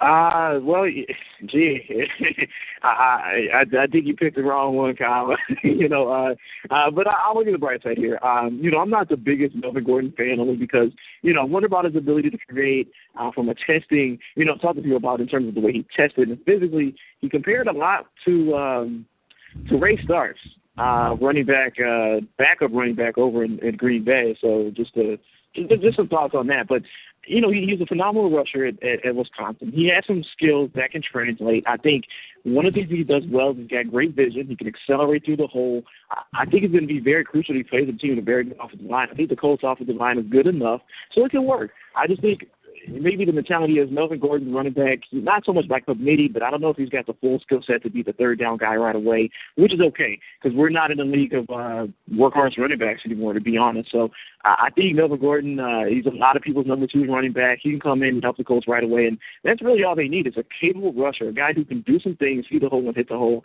I think Gordon can do those things. I have some questions about his ceiling, but he'll be good enough here for a team that hasn't had a uh, hasn't had an established presence uh, at running back in quite some time. I, I appreciate where you're coming from, Montel, but my response in defense of Ms. Council, um, him or Trent Richardson, go. Uh, definitely him. Him a thousand times. Yeah, we, we know what the deal with Trent Richardson is. He should maybe find a job as a fullback. Don't You know, uh, Trent Richardson. That's that's old news. We have we have Frank Gore now. Oh no, I know that, but I just wanted to make the Trent Richardson joke. You're giving me, you're giving. You, hey, please, I'm a Niner fan. I'm aware you have Frank Gore. Thanks for bringing that up. You're welcome. You're welcome. At any rate, oh. as I as I lick my wounds here that Jamie brought back up, the Green Bay Packers are next on the list. Mr. Montel Yeah, Hart. five seconds. Well, it's good to know that I'm already armed with so much time to make this pick. Um, go ahead, Kyle, with the uh, introduction. You know, the pick is in. Absolutely. And the pick is in, according to Ms. Montel Hardy, with the 30th pick of the 2015 NGSC Sports mock draft. The Green Bay Packers select Uh, Green Bay Packers select Randy Gregory, edge rusher, Nebraska. I I think Uh, you that look at already. play on the board. Yeah, oh, that yeah. happened? Randy Gregory's off the board? Yeah. Yeah, he He he is? was taken number thirteen. Oh, excuse me. Uh, let's see. Saints. Okay. Well, in that case, uh, I'm going to give them my original pick. I was I was hoping he's still on there. He's not, but it's cool. Uh, I'm going to give Green Bay. I'm going to give them my guy here. Uh, Green Bay will select Eli Harold, edge rusher, uh, Virginia. Uh, I basically, I, I think they need an edge rusher, guys. I think uh, Right. Clay Matthews showed some flashes He showed some flashes at inside linebacker, did some things very well. I also think that uh, maybe to keep him there. You keep him there, uh, given this year's inside linebacker class, it might be iffy on it. If that's the case, keep uh, keep him inside and then go and draft another edge rusher. I think uh, that might be the guy that can do it. The truth is, Eli Harold will be a first round selection based off what I've been hearing. Uh, he's got to become more powerful at the point of attack, and I think that's big. But he plays well in space. He's quick and uh, high motor guy. And one thing I like about him is that when he hits you, he hits you. He plays with good power, and uh, tried to get away from his tackle. Uh, didn't quite. Uh, I don't think he was used completely the best over at the University of Virginia. Played a little bit more on the defensive line, a little bit more five-ish tech. That's not really his game. Get him out in space and let him be great. I think the Packers get a you know a nice uh, developmental piece, not necessarily developmental, but a guy they can bring along, and he'll be very solid in the next year or two as a pass rusher. Fair enough. And that would be Mr. Montel Hardy's final pick for the night, but we'll be hearing from him in a minute, I'm sure. Uh, with the 31st pick, the New Orleans Saints are next up on the clock. Got to tell you, I love the trade that the Seahawks uh, made.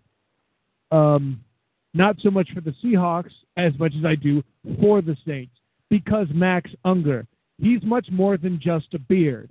And you can make a Ryan Fitzpatrick joke here, but I love that they solidified their interior offensive line, arguably one of the most overrated in the NFL.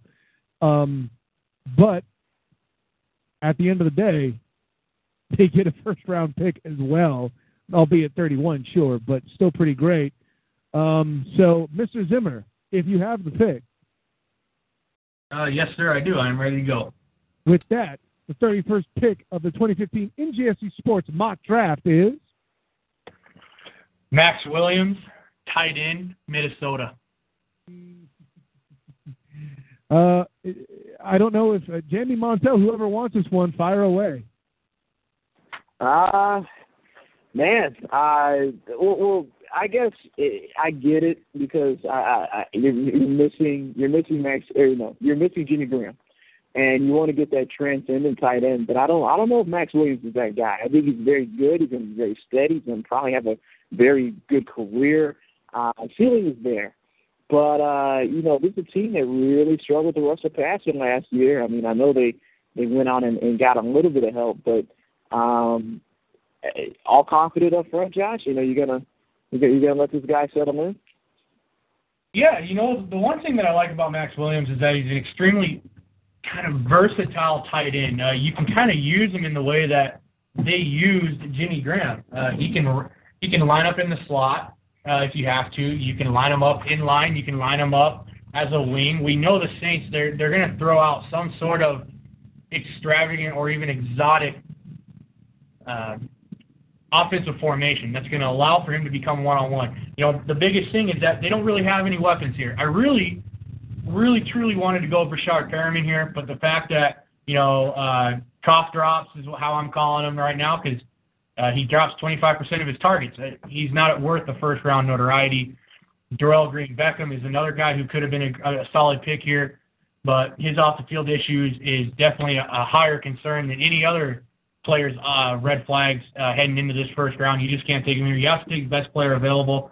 There wasn't really a corner that we could reach with here. You get a guy like Maxx Williams. He helped rejuvenate some sort of that offensive firepower since he really has none. I mean, he has Brandin Cooks and then he has uh, Marques Colston. That's really about it, you know, after getting rid of Kenny Stills. So who are you going to throw to? Uh, Maxx Williams is going to be a good guy to be able to do that. So I mean, this is a team. This is, I mean, I, I I get it, but 29th against the run, 25th against the pass. You don't want to add another defensive piece here, yeah, because I know you mentioned offense. You didn't talk about the opportunities to improve this defense. Well, his earlier draft pick was a defensive pick, if you remember. They got Brandon Browner uh, Junior Galette and uh, uh, Jordan Cameron, all going to be a solid bit up front. I like what you're going there. You've rebuilt on that. You got more uh, tough on the offensive line. Mark Ingram's there. Perhaps uh, New Orleans Saints become a more balanced offensive team that doesn't rely on Drew Brees throwing 5,000 yards.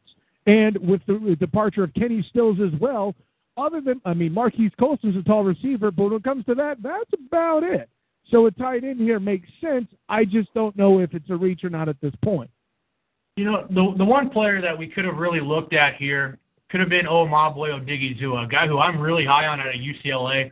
But with me taking Randy Gregory, that kind of is.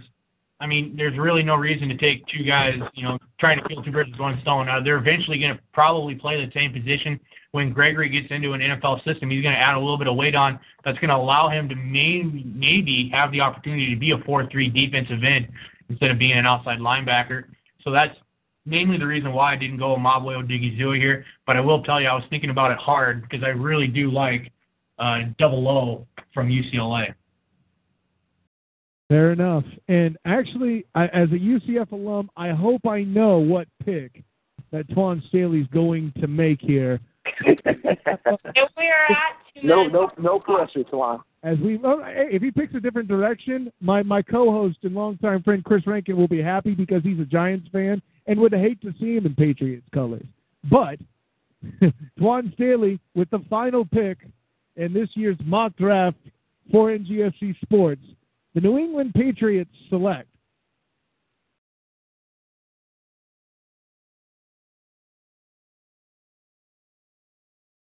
oh, Well, Well, speechless. He, he just he thinks there's so much stress. He doesn't want to pick Mr. Perriman.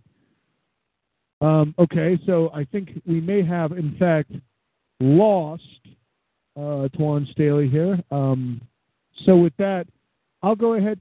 Ms. Council, we've been listening to uh, Josh and Montel do their thing here, and you've had some excellent analysis as well. Would you be inclined to make the final pick this evening? Oh man. Let me see here. Here, I, I feel like I should. Uh, okay. Now give give me the proper introduction here. Oh, your pick is already in. I mean, you have a little time on the clock. I thought. I, I mean, uh, we we were at two minutes, but I'm I'm I'm just gonna fire fire away with this one. from the hip, with reckless abandon. So with the final, uh, I give you, uh, wait, I gave you the, the the proper setup. I'll do it again with the final pick in the 2015 NGSC Sports mock draft. The New England Patriots select Dorial Green Beckham, wide receiver, Oklahoma. Wow. Wow. Just open, openly dissing the Perriman pick. Okay, fair enough. Open fire. Uh, you know, this is a Belichick move where he's like, I don't care what you guys think, I'm to do it, and that's that. You know, that that's that's the Belichick uh, way of thought, and uh, I could see him doing this just because he's him. Uh, but you look at receiver, you look at number ones and what this team could use. I think you you think about uh, IQ, high IQ players that can play the position and do some things well. So I, I'm shocked that a you don't see uh, a guy like a Breshad Perriman here. Not to say he's a, a genius or anything, but he's been a little bit better. Uh, but but let's face facts here. Doyle Greenbecker's upside is among the highest in the draft at the receiver position, but he comes in very raw. Uh, limited route running skill set, questionable hands, uh, a lot of body catches mixed into his tape, and he's a guy who, uh, you know, he- he's not the he's not the brightest star off the field. You know, so that's the thing. If he can come in and adopt the Patriot way of, uh, you know, living and playing, then this is a serious talent that I think people need to be worried about. Uh, it's going to take some time, though. Regardless of what's going to happen, it's going to take some time. Got to be patient with this guy. And I'll say this Yeah, but well. I mean, the, the, the Patriots have time if you think about it. Like they're No, they're that's what I'm saying. If this, if there's a guy who's going to take him, yeah, yeah. Yeah, they have time, but I think the biggest thing uh, you mentioned it, Montel, would be the um, off the field issues um, that he's been arrested for drugs and assault and that. But he has a talent, and uh, you know he's definitely going to have to bell it, bell and check himself if uh, if that's the if the Patriots are going to pick him here. But um, but yeah, I, I I agree what you said as far as his off field field issues, but there's no there's no question that uh, that he can play. Well, I'll, I'll say this for you, Miss Council. I'm I'm talking to uh, Josh Matson here on the uh, chat uh, for TalkShoe, and uh, he's actually crying happy tears that you made the pick that you did. So well, I mean, wh- whatever I can do to, I guess, uh, make someone cry happy tears. So, So hey, the things you do for your teammates here at NGSC Sports, not just make them cry happy tears, but be part of an elite staff throwing down a, a just barrels of awesome here for the NGSC Sports mock draft. Uh, yeah, I can't put it any better than that. Uh, look for plenty of awesome here coming in the form of articles breaking this piece down. And I'm just floored with how well this went, actually, to be honest. But I'll go ahead and break it down. We're at the point now where I want the party to keep going, but darn it, it's unfortunately over. So, thank you to, of course, Josh Zimmer, Montel Hardy, my co host, Jamie Council, Brandon Howard of Sports Talk Florida, Raider Rome of the NGSC, uh, NGSC West Recess, John Doucette of the NGSC Weekly, Twan Staley, our, uh, one of our senior writers, and Josh Matson also from the NGSC West Recess. All of you, fantastic job. Great all the way around. As a student of the game, I learned a lot um, because draft is not my thing, and I'll admit it. That's hey, Kyle Nash is a student of the game. That's how it works. But great show, everybody. Hope you guys out there loved it as well. But until next time, all class dismissed.